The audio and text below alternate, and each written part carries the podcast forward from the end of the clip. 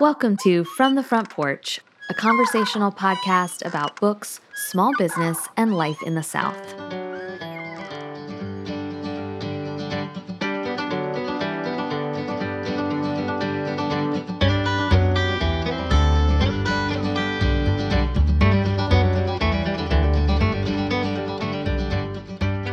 Dorothy remembered what Dr. Shedhorn had said about scorecards and echoes how each generation is built upon the genetic ruins of the past, that our lives are merely biological waypoints. We're not individual flowers, annuals that bloom and then die. We're perennials. A part of us comes back each new season, carrying a bit of the genus of the previous floret. Jamie Ford, The Many Daughters of Afong Moy. I'm Annie Jones, owner of The Bookshelf, an independent bookstore in beautiful downtown Thomasville, Georgia. And this week, we're hosting another new release roundup with retail floor manager Olivia Schaefer. The From the Front Porch Book Club meets this month. Earlier this year, we added new levels of support over on Patreon, and for $20 a month, you'll become a book club companion. This Patreon level includes all the benefits of our $5 tier, plus access to our quarterly, soon to be bi monthly book club. I'm hosting our conversation in August about CJ Hauser's essay collection, The Crane Wife. And in September, Olivia will be hosting a conversation about Margarita Montimore's Acts of Violet. Both books were selections in our shelf subscription program and can be found in our online store at bookshelfthomasville.com.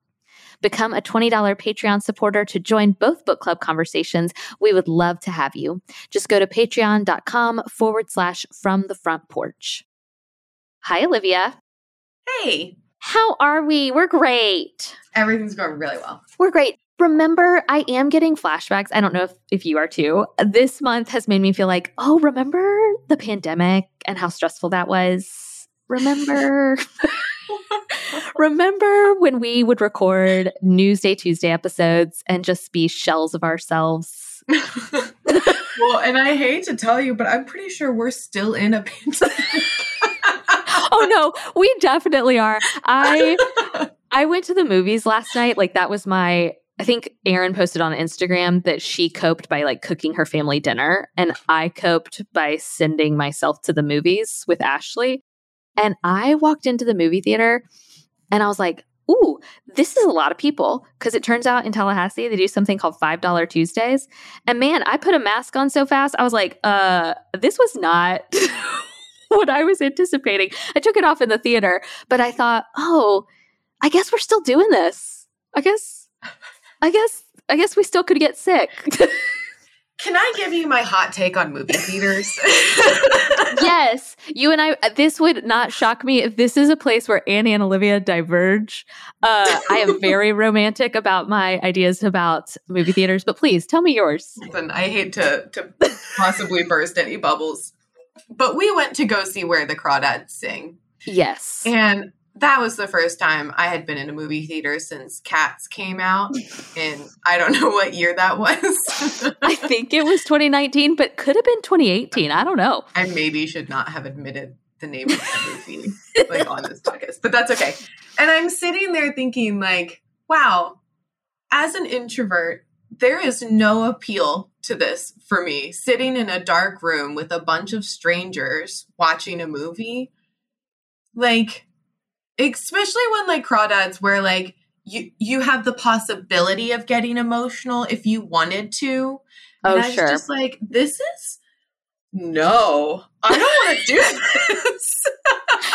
it's a great movie, but like I learned that I don't think I need to go to movie theaters. the movie theater experience is not for you. I yeah. I would love I need Jordan to analyze this because I am highly introverted as well. Mm-hmm. I love a movie theater experience. Like I love sitting in a dark theater. I don't love sitting next to people who I don't know. So like a sure, full theater yes. is maybe a different situation. But I generally speaking love God, I love air conditioning, potentially having to wear a sweater.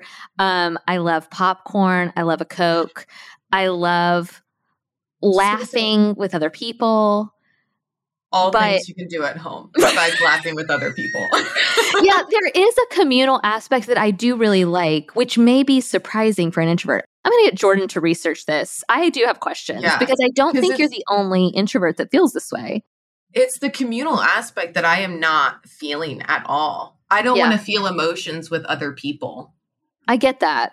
I am generally now, mm, in my older age, I am different, but I am not generally a movie crier. Um, the exception to that was Little Women in 2019. And thank goodness I was with Ashley Sherlock. I wept like a child. and like that is very roles reversed. Ashley cries at everything, and I typically cry at nothing. And she looked at me and she was like, Are you okay? And I was like, Clearly not. Clearly, I am not okay. And I was like, Does this still, look okay? yeah, I was still weeping. That's the thing, right? Normally, a movie has an emotional arc, Uh-huh. and then there's like more scenes, and then it ends. So you have time to recover. But I cried the most at the end of Little Women because she her book is being published. I could cry just thinking about it, and I just was weeping, and the lights went up, and I was like, "Ooh, not ready for that." Like I needed to stay. I Yeah. needed to stay dark during at least a little portion of the credits so that I can like ease back into real life. uh-huh. I don't know. I think that's what I like about a movie theater experience is it feel I thought about this last night. It's the only place aside for me from like church where I don't have my phone on. Like I am not Annie B. John. Like I just get to be a person at a theater. Nobody's paying attention to me. I get to be anonymous. It is dark. It feels otherworldly. Mm, I'm starting to sound like Nicole Kidman, and I don't know if you. I don't know if you've. I don't know if you've seen. Actually, I know you haven't. When you go to AMC theaters, when you go to AMC theaters, Nicole Kidman comes on screen and she like introduces you to the movie theater experience and tells you how special and magical it is. And that's what I feel like I'm trying to do. I haven't what? Why her? I was just great, but what?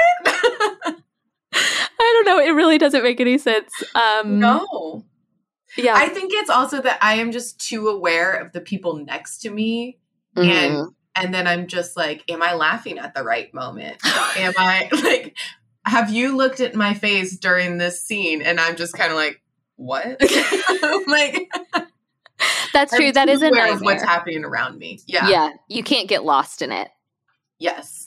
Isn't okay. Correct me if I'm wrong, because I could be. Isn't that true of you generally? Like I just Absolutely. okay. Like I feel like I feel like even I think you have said before you don't really love watching movies in general, right? I don't. I really Yeah. don't. They're just not Yeah. my thing. yeah. Yeah. They're so long.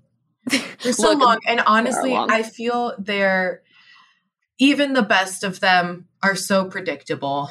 Like the Yes. arcs and how they go. I yeah. It's hard for me. no, actually it's not hard for me. It's hard for Walt, my husband who Yes. loves movies. Yeah. See, and Walt does Walt like going to the movie theater? I don't know. I'd have to ask him. Please ask him so I can give Jordan the appropriate number of data points. I just feel like I need, Three is all we need. I just am like I would be so curious because Walt and I are similar personalities. yeah. I love movies. I would love to go to the movie. I love to go to the movies. I'd be curious if he also does or if he is highly introverted and is like, no, that's not for me. I'd rather watch it at home. Well, and now I'm getting extremely self conscious. Like, what if Walt does love going to the movie theater, but we just avoid it because I hate it? That would be true love, Olivia. That's what love would look like. Lucky you. Guess I won. Uh, well, should we talk about books? yeah, that was a good 10 minute conversation on movie theater. That's what New Release Tuesday used to be. You're welcome, everyone. um, look, the truth is, there are a lot of books coming out in August, and I did not So look at your list, but mine are almost all, and I tried hard, but all of mine except for one, I think, come out on August 2nd. So they are already released when this episode releases. Yeah, a lot of mine come out in the beginning. mine are like all in the beginning and then all at the very end. Okay. Yeah, there are a couple at the very end. I wonder if that's because there's a Labor Day holiday situation and if that affects publishing at all. Okay. Well, since we have the same amount, I'll go ahead and dive into my first book, which is A Curious Faith. This is by Lore Ferguson Wilbert. I have followed Lore on the internet for some time. She is at Lore Wilbert on Instagram. And I loved her book, Handle with Care. So, Handle with Care was a book that came out in 2020, early 2020. And it was all about, and this is going to sound weird, but I promise it wasn't. It was all about touch and kind of how um, touch and tenderness work. And I, as an Enneagram 5, don't love touch or being touched. Uh, and so it was really interesting because she looked at touch as like spiritual care and then also the ways in which touch has been abused. And so it was really interesting. I thought it was a fascinating book. It was also interesting because it came out right before a pandemic. Like I think the book released in February. And then there was a pandemic where we isolated and quarantined and we didn't touch each other and we didn't hold hands or hug or whatever. And so I weirdly find that book to be super poignant looking back on it. But I think it is a lovely book if you are a religious person, particularly, yes, a Christian person, but it's just an interesting look at spiritual practice. Her new book, A Curious Faith, is being released, I believe, as a paperback. And so it's paperback religious nonfiction. And this is looking at curiosity as a spiritual habit. So Handle with Care was about touch. A Curious Faith is about curiosity. Um, the older I get, the more I realize what a large role curiosity plays in my own faith and the questions I ask and how those questions, when I asked them as a teenager, were sometimes frowned upon. And now as an adult, the comfort I find in questions. And so I'm very much looking forward to this book. I love Lore's style of writing. I think it is very accessible um, and very gracious and tender and kind. I'm very looking forward to this. This is a book that I have pre ordered and I will be reading the week it comes out, I believe.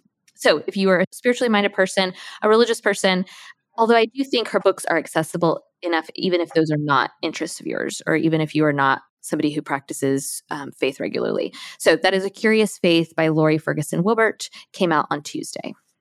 My first book is Wrong Place, Wrong Time. This is out. Wait. this book came out this week. This book came out this week. Thank you. I'm like in my head trying to do dates. It's doing fine. the math. uh, it's not the kind of math I'm good at. this is Wrong Place, Wrong Time by Gillian McAllister. It was such a good thriller. I need more people to read this book so we can talk all about it because it had so many great plot twists. Like some that I definitely saw coming, but then other ones that like I literally had to set down the book. So I was like, wait. Okay it starts out with this mom, and it's like late at night, maybe like midnight, almost 1 a.m., and she's waiting up for her teenage son to come home. I told Erin the beginning of this, and she, or no, who was I talking to? Uh, Holly. Was, oh, I was like, you were talking to me. you, told, you also told me this. no, I was talking to Holly, and she was like, "Yes, I've been there." I was like, "But wait, but wait, have you really, Holly? Wait till you hear yeah. this." So the mom watches her son walk up the driveway, and this guy steps out from the corner, like this grown man. And she watches her son stab this grown man and ends up killing him. And so the cops come, they take the son to jail, and they're just like, hey, come back in the morning with a lawyer. Hmm. So her and her husband are both very frantic about what's going on, but they go home and they they figure out somehow how to fall asleep. And then she mm-hmm. wakes up and it's the day before everything has happened and she remembers what her son did, but no one else. Her husband forgot, her son forgot. Like they just know that it is the day before. Well, they think it's just that day. She right. knows it's the day before the event. Okay. And so every day she wakes up, it's a day earlier. And like it does start skipping back further and further, but she starts to realize that like she has to put this together or figure out how to stop it, but like retroactively. Yeah. It was so good. I haven't read anything like that before. And I just loved every second. Because at first I was a little bit worried where I was just like, oh, is this going to be super interesting? How. How can you really put something together before it actually takes place when no one else knows what's about to happen? Yeah. And then I read this book and it was so good. I can't wait. You left this on my desk, I think, and yeah. I I brought it home because the premise sounded so fun. It remi- yeah. I think I told you and Esme, it reminds me of a show I used to love called Early Edition, where the guy got tomorrow's newspaper today. and then he Oh, would be yeah. responsible for trying to like figure out if he could fix anything. But then in fixing things, did he mess other things up? It, it was such a great show. And so this sounds so fun. And I've been looking for a really good suspense thriller, but one that felt original, which I think is hard to do uh, with thrillers, Yes. quite frankly. And so, anyway, I'm really looking forward to this. I'm going to read it so we can talk about it. It was great. Okay, my next one is Thank You for Listening. This is by Julia Whelan. It comes out, oh, it came out this week. Julia Whelan is a beloved audiobook narrator. She's also a former actress. I think she was on, gosh, I think a show called Brothers and Sisters many years ago. Anyway, she's an audiobook narrator. She narrates a ton of books. She also is the writer of My Oxford Year. I believe that was her debut novel. I thought My Oxford Year was fine. It was not for me personally.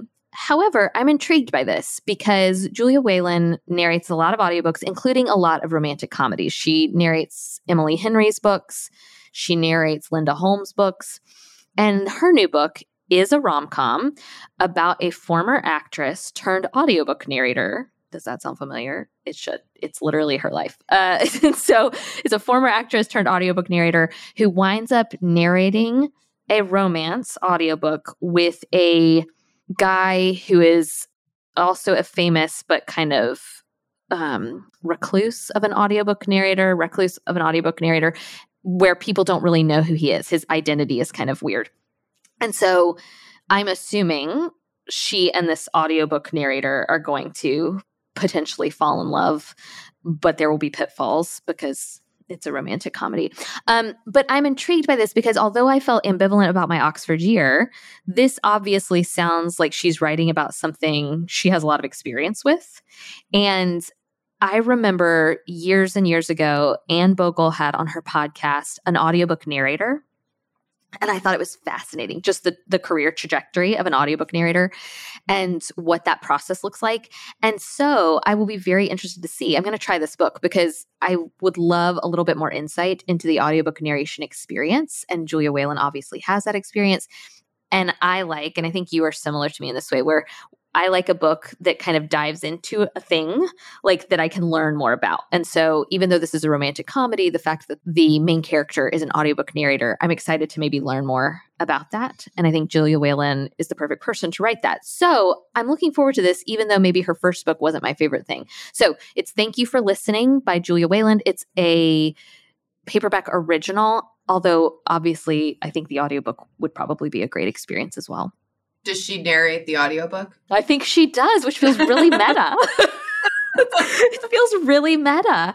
Um, I'm just so I I don't know. I I think I might try to listen to this. I got an ARC, but I think I'd rather it just feels like a book that maybe you should try in audiobook format. Anyway, Yeah. I mean, if anyone knows how to write a good audiobook, Right. it would be a narrator. right. Yeah. That's cool. Yeah. Okay, my next book is a middle grade graphic novel, which I feel like I don't talk about too many graphic novels on the podcast, but I just really liked this one. This is Invisible by Christina Diaz Gonzalez, and it is out this week. And this is about five kids, and they're all put in the same community service group helping out at the school kitchen. But they're all there for different reasons. And one of the reasons is that the school constantly groups these same five kids together. And the five kids don't understand why, because they are all very different kids. They have different interests, different likes, everything. But then they start to realize that they're always grouped together because they are all, if not bilingual, they all speak Spanish. Okay. And so it's, you know, you got that going on in there. But the kids together find that there is this new mother who like meets at the playground just right outside the schoolyard and she's just recently gotten evicted from her home. And so they start sneaking her food from the cafeteria. And like at mm. first it causes some trouble but then they have you know that the grumpy cafeteria lunch lady turned into like the warm-hearted woman who like helps them out. But I just thought it was so good. The arc of it was really well done and like there are parts of it that have Spanish in it but like the English translation underneath. I loved the illustrations. I feel like anyone who likes like Jerry Craft, the class act and new new Mhm. kid you would love this book. Um, it was just really fun, and I kind of hope they have a sequel because the kids they start to group together a little bit within the group, but it was just really well done. I liked it a lot. Oh, that sounds really good. Sometimes I like a graphic novel because you can read them so quickly and they're never cease to astonish me because of how much work goes in. Like it is amazing so how much work, work goes into yeah. it. Yeah. My next one is the book I read an excerpt from at the top of the episode. It's The Many Daughters of Afong Moy. This is by Jamie Ford. It released this week. This is one of my favorite books of 2022. I keep saying that. Hunter and I did a podcast episode a few weeks ago that was like our best book so far. And I think I'm going to have a hard time. I think I've read a lot of like three and a half ish star books this year, and I've read a lot of five star books, like books that I have really enjoyed. This is one of them. It is a little bit outside my genre in that it is at its heart historical fiction, but it opens in the modern era. In fact, there are elements of the book that even are a little farther into the future. But basically, the premise of this book is that perhaps just like we can inherit traits from our ancestors, like physical traits, we may also inherit trauma. And I love books with author's notes. I love reading more about the author's inspiration. Author's books are often at the back of the book, which I think is fine and often a really fun thing to read after you've finished. This author's note is at the front of the book, and it immediately set the tone for what what I was about to read. So basically Jamie Ford was talking about running into his son like his son was in his bedroom and Jamie walked past the door and he heard his son, I believe, listening to some music or something. And Jamie Ford was like, he was listening to one of my favorite songs that I had loved at his age, but we had never talked about it. Like, we had never talked about that I love that music artist, that I love that song. And it occurred to me maybe he has inherited my taste in music, but I didn't know he could inherit that. So then Jamie Ford started doing some research into can we inherit other things, like not just physical traits, but can we also inherit character traits or can we inherit our family's trauma and our ancestors' trauma? So that's how this book was born. Afong Moy is a real person. She was the first Chinese woman to set foot in America. And this book really starts with a woman named Dorothy. And Dorothy goes through some therapy and uncovers some traumas from her ancestors. And so we, as the reader, get lots of flashback points through different eras in American history and different eras in the Moy family's history. Dorothy is one of the ancestors of Afong Moy. This book is stunning. The writing is beautiful. The story is original, like you said earlier about a book you'd read. I have never read anything like this. Um, maybe kind of sort of homegoing by Yaa Gyasi is kind of similar in what it's dealing with. I loved looking, it goes back and forth. I was never confused, but it goes back and forth amongst all these different daughters of Afong Moy and all these different time periods. And somehow is all woven together really beautifully. It all makes a lot of sense. I was never confused as a reader with where Jamie Ford was taking me.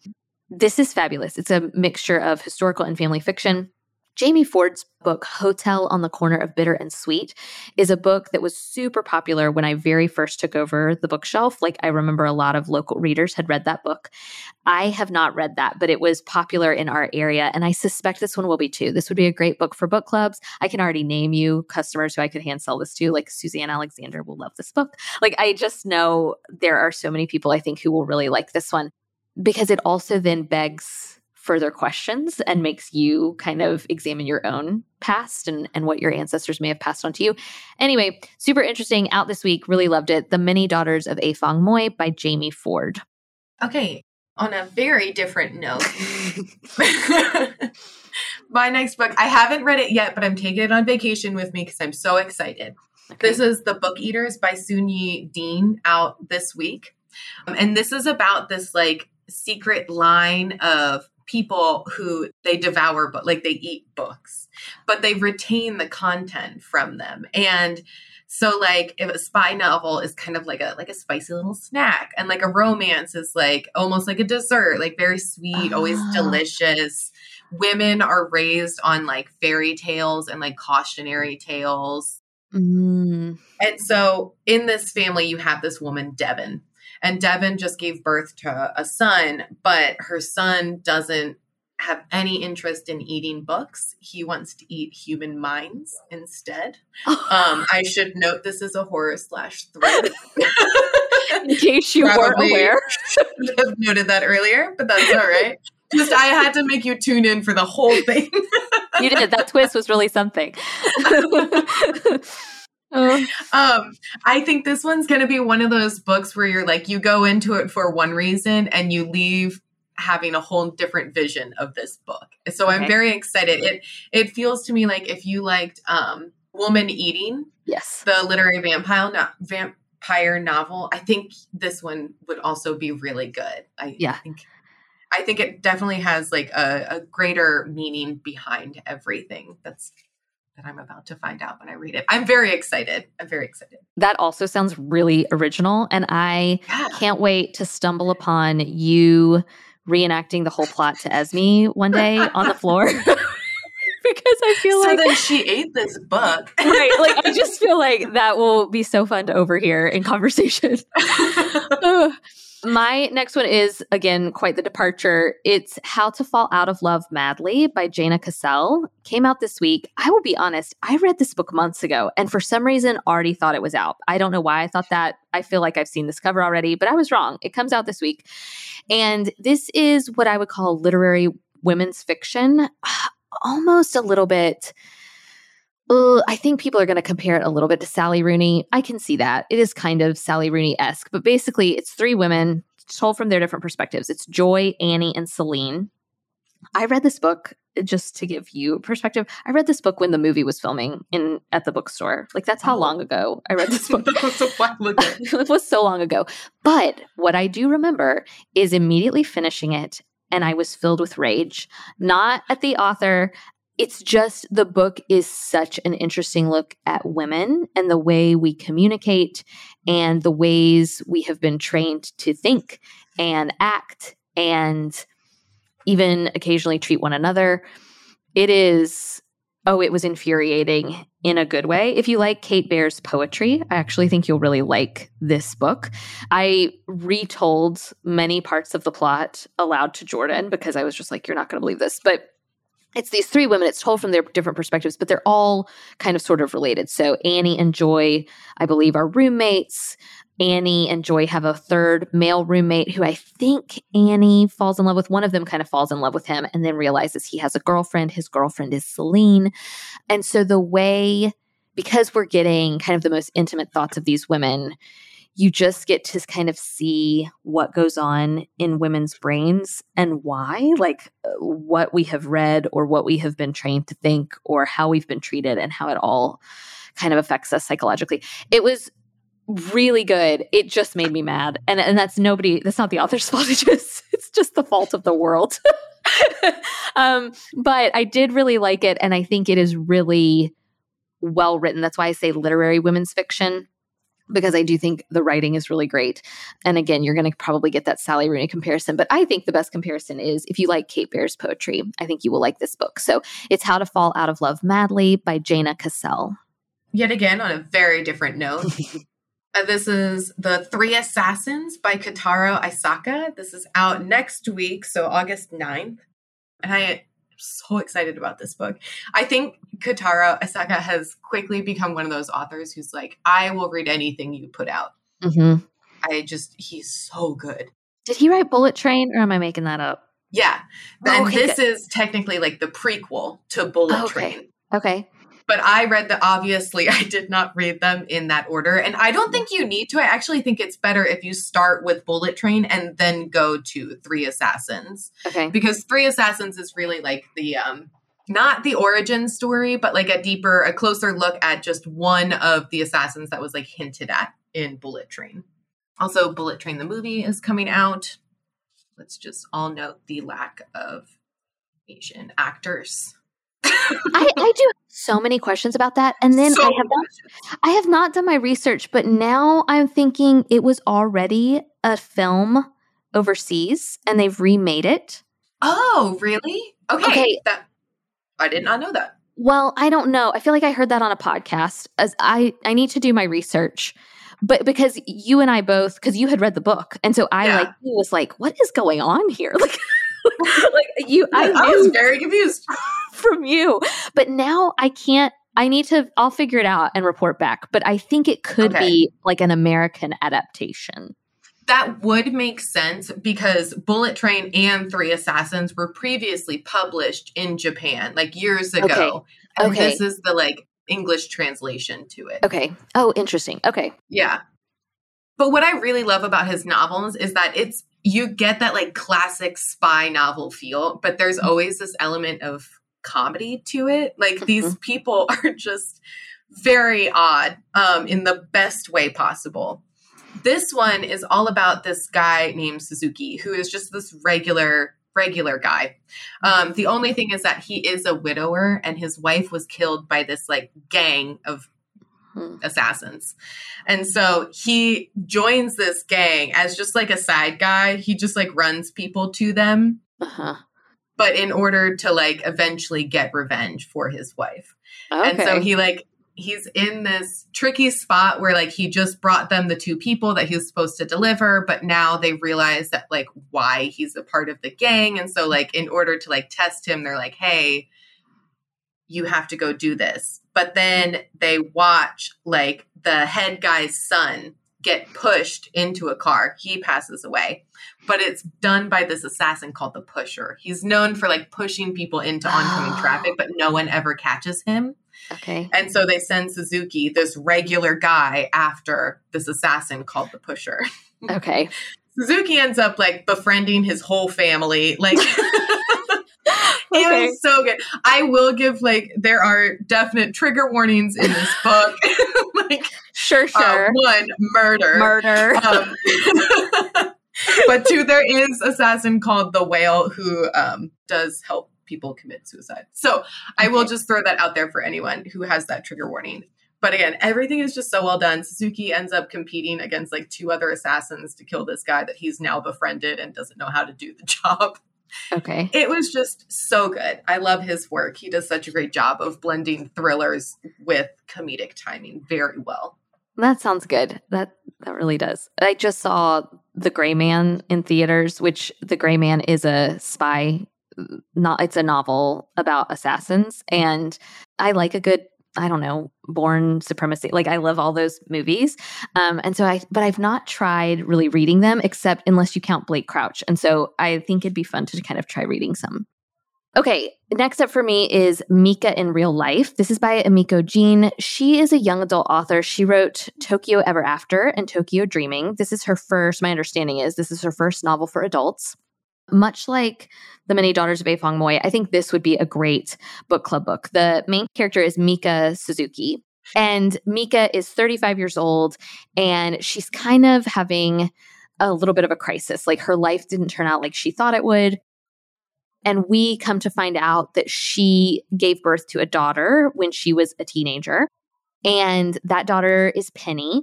And Penny has found, um, kind of despite maybe Mika trying to do her best to only keep up with her daughter through the adoptive parents.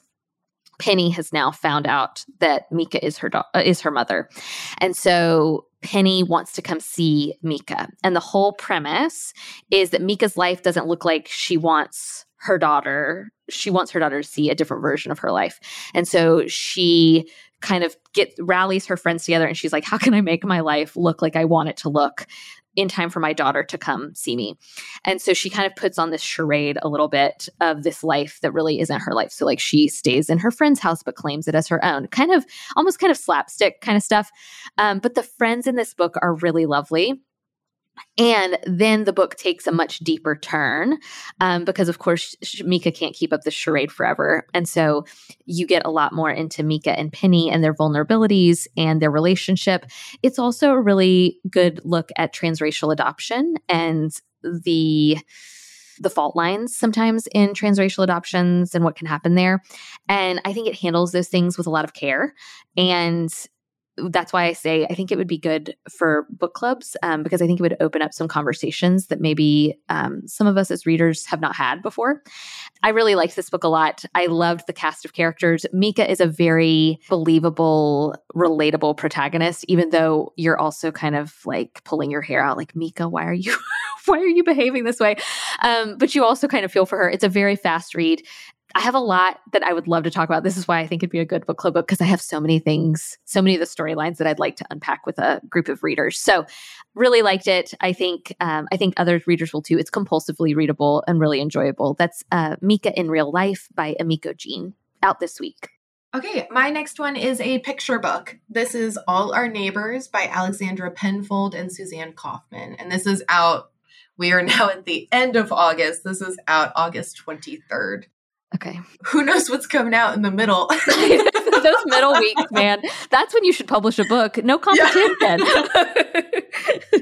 but these are the same authors and illustrators of All Are Welcome and Big Feelings. I think the bookshelf oh. has definitely triumphed both those books very well. Yes. What's really fun about those books is when you open up the paper covers, there's always a poster on the inside.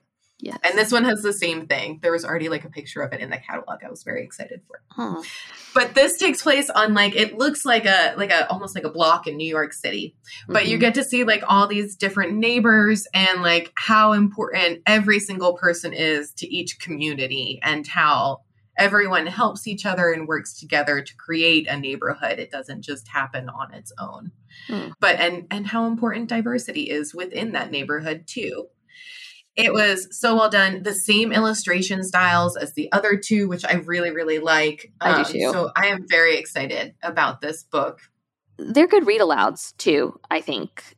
They are. There's generally like a rhyme scheme yeah. throughout them that you keep going. This one actually has like a couple lines that repeat throughout the book. So okay. it almost felt like a melody while you were yeah. reading it. Oh, that's lovely. Yeah, I really liked it. I'm very excited for this one. Out August 23rd. One book that we as a staff are pretty excited about is Just Another Love Song. This is by romantic comedy writer Kerry Winfrey. It came out this week. It's a paperback original many, many of our customers and readers and listeners love Kerry Winfrey. We have championed her books for a while now, waiting for Tom Hanks. She wrote some young adult novels before, so it's not like um, she was new to writing, but Waiting for Tom Hanks was the book I think I discovered her. And that was just a really fun rom com that paid a lot of homage and tribute to some Nora Ephron um, movies that I love, then Not Like the Movies and Very Sincerely Yours. And now she's got just another love song. She to me is a really reliable author. Like I know that I am going to like her. I know that she will be an easy hand sell. Locally, it is important. Um, uh, we sell a lot of a wide range of romance lit, but closed door rom coms are important for us as a bookstore because we have a lot of customers who prefer closed door. And so that's one thing we also appreciate about Kerry Winfrey is if you are a closed door rom com or romance reader, then I think you might really appreciate Kerry Winfrey's work. This one I am intrigued by. I've not read it yet, so I am looking forward to this, hoping to take it home this week. But just another love song. So the two main characters were like high school sweethearts kind of thing. And they were going to leave their small town in Ohio together. But instead, one of them kind of leaves and moves on, Hank. And then the main character winds up staying in her small town. She helps her parents with their bed and breakfast. She runs a greenhouse, all kind of lovely uh, ro- things you would expect out of a romantic comedy. But the twist to me is that Kerry Winfrey and I are about the same age. And so I think that's one of the reasons I really like her is a lot of her points of reference I am super familiar with. And I follow Kerry Winfrey on Instagram. And so I know for a fact how much 90s country music influenced this book. And that is so different from her other books like yacht rock played a big role in waiting for tom hanks i love yacht rock um, i also have a weird weird nostalgic love for 90s country music and so i am so intrigued with how that is going to play into this book but hank who has left town and lives in a I think he lives in Boston, Massachusetts or something, lives in a much bigger city. He returns home and he's like an alt country singer or something like that. And so I am so intrigued you know, obviously sparks will fly, like he's going to come back home. Like, uh, you know, it's going to be a romantic comedy as we have come to expect out of Kerry Winfrey. But I am so intrigued by this slight departure in how is 90s country music going to play a role in this book. Um, this is one of the fun parts I think about following an author on the internet is you kind of get a behind the scenes look at what goes into a novel and and what goes into their work. And um, apparently Brooks and Dunn like played a significant role in just another love song and I am very curious. So, just another love song, a paperback original by Kerry Winfrey. Her backlist is great. If you have not read her before, I would encourage you. And I tell people to start with Waiting for Tom Hanks. You could probably start with Very Sincerely Yours if you wanted, or you could start with this one. But I really, I like the world she's created. I find it very comforting and cozy. And um, so do a couple of our staffers. So is Brooks and Dunn an artist? It is. It okay. is. Olivia, uh, have you ever heard the song uh, "Boot Scootin' Boogie"? Oh yeah, yeah, Brooks and Dunn. I used to watch this like sing along show. there was a whole dance to it that I would do. yeah, that's line dancing. I learned the line dance to Boot Boot Scoot Boogie. Yeah. yeah, yeah, I did. Couldn't do yeah. it now. Couldn't do it if you paid me. Only if somebody did it in front of me and I could mimic the steps exactly. Uh, also, I forgot to tell you, I got in my car after Walt was driving it and Yacht Rock was playing. yeah, it was. It's a perfect Just time of year for it. To the tally of how you two are similar. it's so great. Okay, my next book is a middle grade fiction novel, which there are so many great middle grade novels coming out this year. That's lovely. It is a great year for those readers. Oh, good. This is Three Strike Summer. It's out August 30th, and the author is Skyler Schrempp. Shrimp. Sorry, in my head, the ent- I know you're saying it too. Detlef Schrempf. yeah, that's all I said the whole time. I was like, the author has a great last name. the author is Detlef Schrempf. Skylar Detlef Schrempf. Sorry, Skylar. I hope you watch Parks and Rec. I hope you do too. Otherwise, it just sounds like we're being mean. We're not. We're not. It's a great mm. name, truly. It is. Okay. This is set in the Dust Bowl, which I just thought was such a unique setting. I haven't yeah. read a middle grade novel set in the Dust Bowl before. I know there are some mm-hmm. out there. I just haven't particularly read it.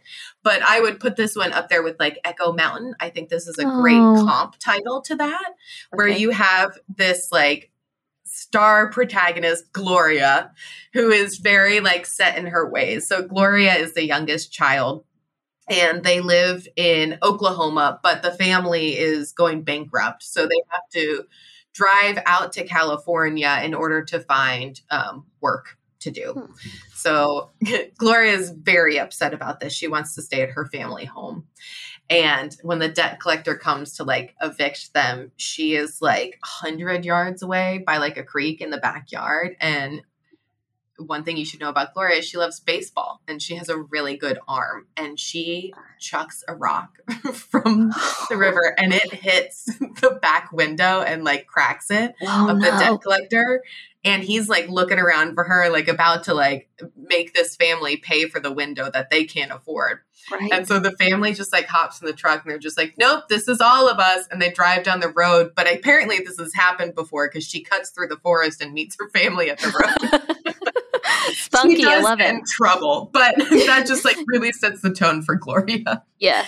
So they drive out to California and they get this like room, board, and work situation at this corrupt peach farm where I think everyone gets paid like 16 cents an hour and mm. no one's allowed to unionize. Like it, it's not a great situation, but it's the only place that they could find.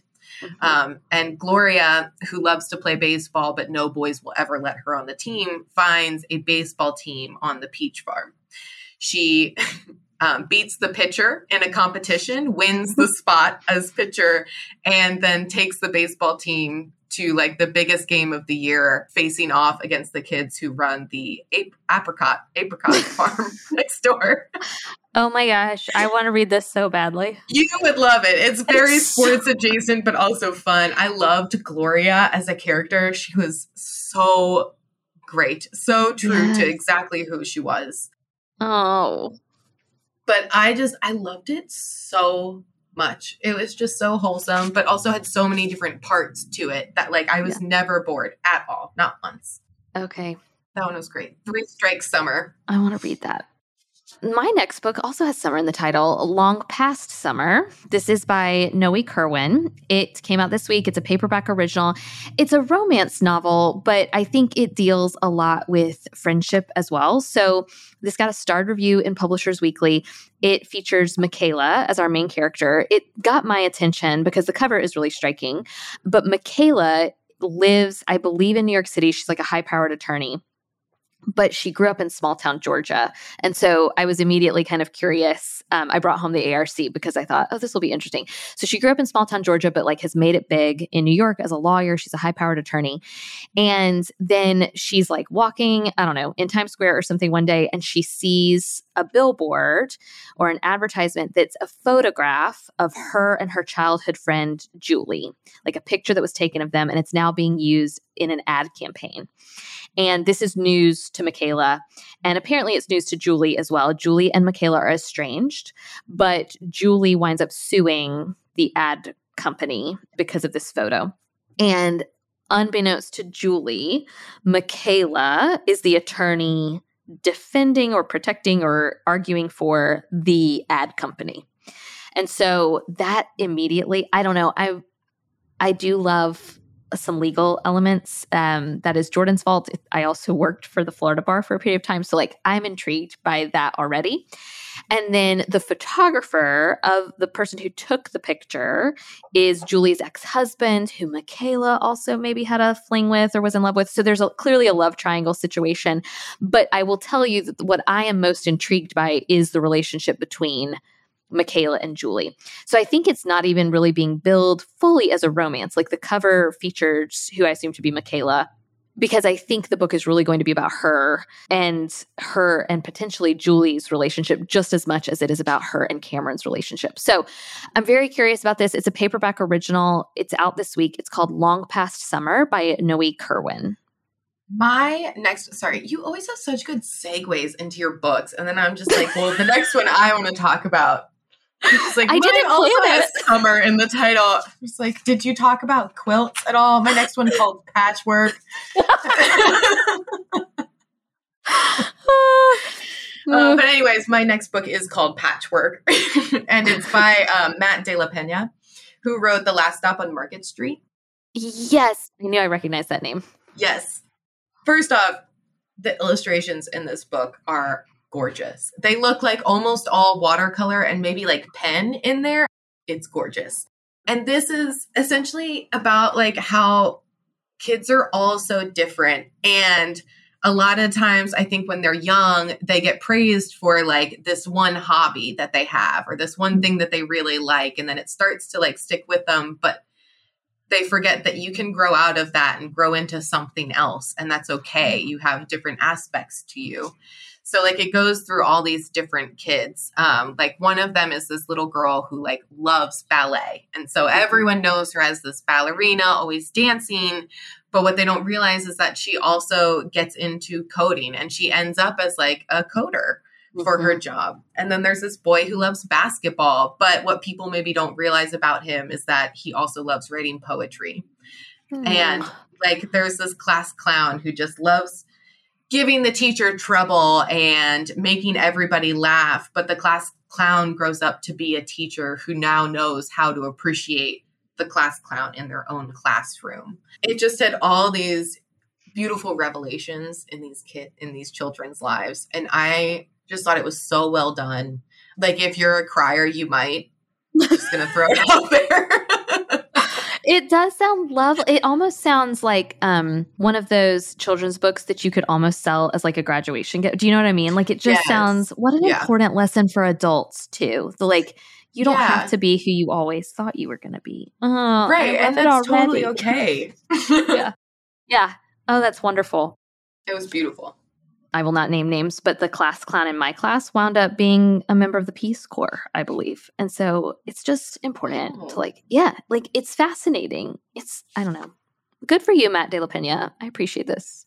Okay, my next one, my last one is Carrie Soto is back. This is by Taylor Jenkins Reid. Shout out to Olivia for reminding me that this releases in August because, again, the Labor Day of it all, it just seems like a big title. And normally these big titles come out at the beginning of the month. And when I didn't see it on August 2nd, I didn't think about it. Anyway, it comes out on August 30th. Here's the truth, everyone. I think a lot of people are worried because Taylor Jenkins Reid puts out books a lot, like one or so a year. And we have a lot of high expectations of her now. I think ever since Daisy Jones and the Six. The good news is she wrote a lot of books before Daisy Jones and the Six, and they're all good, everybody. So the good news is you don't have to worry. Carrie Soto is back is wonderful. It's a five star book for me. Will be, I think, in my top 10 of the year, depending on what some other of the other books are. I love sports adjacent books. We know this. This is a book about a tennis star, Carrie Soto. She makes a brief appearance in Malibu Rising. And this is one of the things I do love about Taylor Jenkins Reid. I'm not huge into picking up on what do they call them? They don't call them cookies. What do they call them? Cameos? No. What do you call it? Like a Marvel universe. Oh my gosh. Like in the Marvel universe, there's a lot of donuts. What is it? I feel like it's a dessert. Oh, Cupcake? No.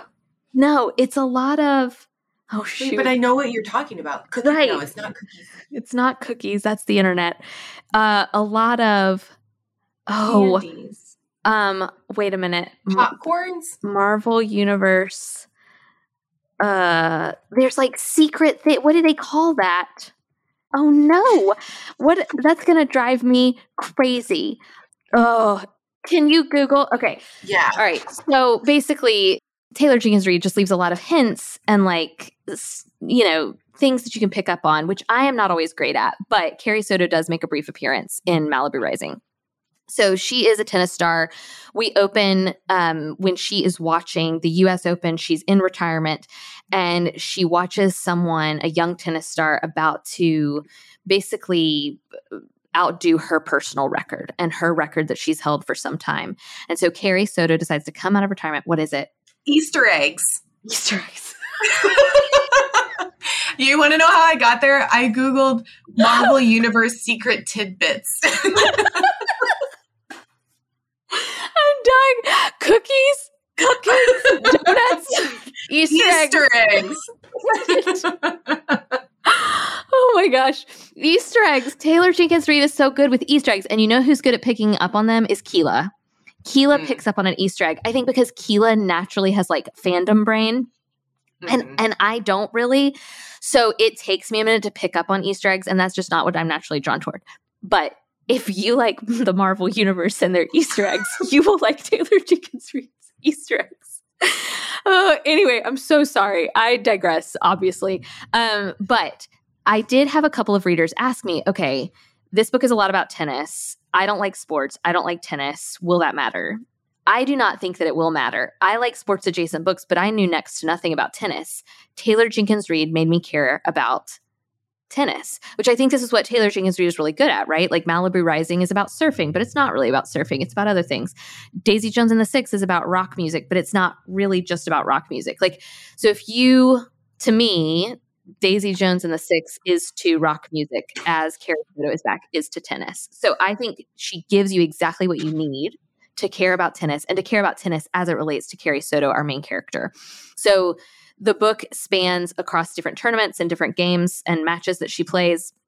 The sports writing is excellent. It's almost irritating to me that somehow Taylor Jenkins Reid, who also was really good early in her career about writing kind of really convincing women's fiction, almost romance adjacent kind of books, is also good at sports writing. It's it's infuriating in a good way. Congratulations to Taylor Jenkins Reid for being good at everything. Uh, We're so happy for you. so happy. um, but I think I started this year by watching King Richard, which is the Will Smith movie about uh, the Williams sisters. And I really loved that movie. And so, if you liked King Richard, I think you will really love this book. I finished it and asked Jordan, should I care about tennis? Like, I feel like I should start watching tennis. This book is fabulous. Carrie Soto, I think, might be my favorite Taylor Jenkins Reid protagonist. She is not entirely likable, which I love. She's competitive and ambitious and cutthroat, and I love it. Um, so that is Carrie Soto is back by Taylor Jenkins Reid featuring Easter eggs. but not Easter eggs from the Marvel Cinematic Universe. That's right. Different Easter eggs, everybody. Different, different Easter eggs. Well, speaking of a prolific author, my next book. I'm gonna work on my beautiful. segues. Good job. okay, but honestly, um, this next middle grade fiction book is Midnight Children by Dan Gemeinhart. This is out August 30th. I love this author. He wrote The Remarkable Journey of Coyote Sunrise, which you Oh. probably heard me talk about a lot a couple years ago when it came out Yes. Because I was a sobbing mess at the end of that book in the best way possible.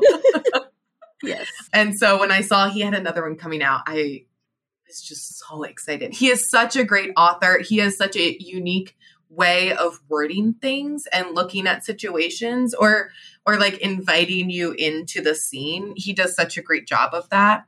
And I sat down very quickly last night and read the first two chapters of this before going to my nephew's birthday party. So um, this is about a young boy named Ravani. I'm pretty sure I'm pronouncing that right because there is a kid in the book who makes fun of him and calls him Ravioli. And I feel Okay. like Ravani and Ravioli sound Yeah. similar. But this little boy, he lives on this road, like kind of on the outskirts of his town. Like you meet him and it feels like you're watching like a movie go down because you're like swooping into this town, Oh, like yeah. going over a bridge, and then you find Ravani's road. And it's just his home where him, his mother, and father live, and then a house across the street that's been abandoned for years. Hmm. And the very first scene, he wakes up in the middle of the night. He doesn't know why, but then he realizes like he hears this car driving down his road. He goes out to this window and he sees this car drop off these seven children. And they all like rush into the house, but the one little girl looks back and catches him in the Mm. window and just like motions to like her finger to her lips, like be quiet, don't tell anyone. So he's he goes back to bed and then he wakes up and he's like, Was that a dream? And then slowly, I haven't gotten to this part, but I'm very excited to. He starts to befriend them more and more and figuring out like the secrets of why they're there, why there's no really adult with them at all. And he mm-hmm. realizes that they're kind of in trouble from something. And he starts to befriend one of them named Virginia and really help them out. Oh. Dan does such a good job at not only setting the scene, but creating these characters that you just fall in love with and you just Mhm. want to be with them every step of the way. That was how I felt Mm. about Coyote when I read The Remarkable Journey. Yeah. And I already love Ravani so much. and I'm at chapter three. right. You're only two chapters in. Yeah. He's, I would put him along the lines of like a Katherine Applegate or like a Kate DiCamillo, where you Yeah. have these like adventurous stories, but with like so much heart involved in Mhm. them. So I am very excited about that book. You're right. A lot of good middle grade. So much good middle grade. You know, they earned it. They really did. Middle grade folks have had a rough couple of years. I just think about how the pandemic affected school. So they've earned having some really lovely books to escape into. Okay, don't forget, these titles are all on our new website. Just go to bookshelfthomasville.com. There's a whole section for books featured on From the Front Porch. And then if you do purchase or pre order any of the books we talked about today, you can enter new release please at checkout, and that gets you 10% off your order. So just go to bookshelfthomasville.com. New releases are listed on the homepage, and then they're also in the podcast from the front porch picks section and you can buy to your heart's content and then enter new release please at checkout to get 10% off there are a lot of good books this month so happy shopping thank you olivia this week i'm listening to upgrade by blake crouch olivia what are you reading this week I am reading The Midnight Children by Dan Gemeinhart. From the Front Porch is a weekly podcast production of The Bookshelf, an independent bookstore in Thomasville, Georgia. You can follow The Bookshelf's daily happenings on Instagram at BookshelfTville, and all the books from today's episode can be purchased online through our store website, bookshelfthomasville.com. A full transcript of today's episode can be found at FromTheFrontPorchPodcast.com. Special thanks to Studio D Podcast Production for production of From the Front Porch and for our theme music, which sets the perfect warm and friendly tone for our Thursday conversations. Our executive producers of today's episode are Donna Hetchler, Angie Erickson, Cami Tidwell, Nicole Marcy, Wendy Jenkins. Lori Johnson. Kate Johnston Tucker. Thank you all for your support of From the Front Porch. If you'd like to support From the Front Porch, please leave a review on Apple Podcasts. Your input helps us make the show even better and reach new listeners. All you have to do is open up the podcast app on your phone, look for From the Front Porch, scroll down until you see Write a Review, and tell us what you think. Or, if you're so inclined, you can support us over on Patreon, where we have three levels of support Front Porch Friends, Book Club Companions, and Bookshelf Benefactors. Each level has an amazing number of benefits like bonus content, access to live events, discounts, and giveaways. Just go to patreon.com forward slash from the front porch. We're so grateful for you, and we look forward to meeting back here next week.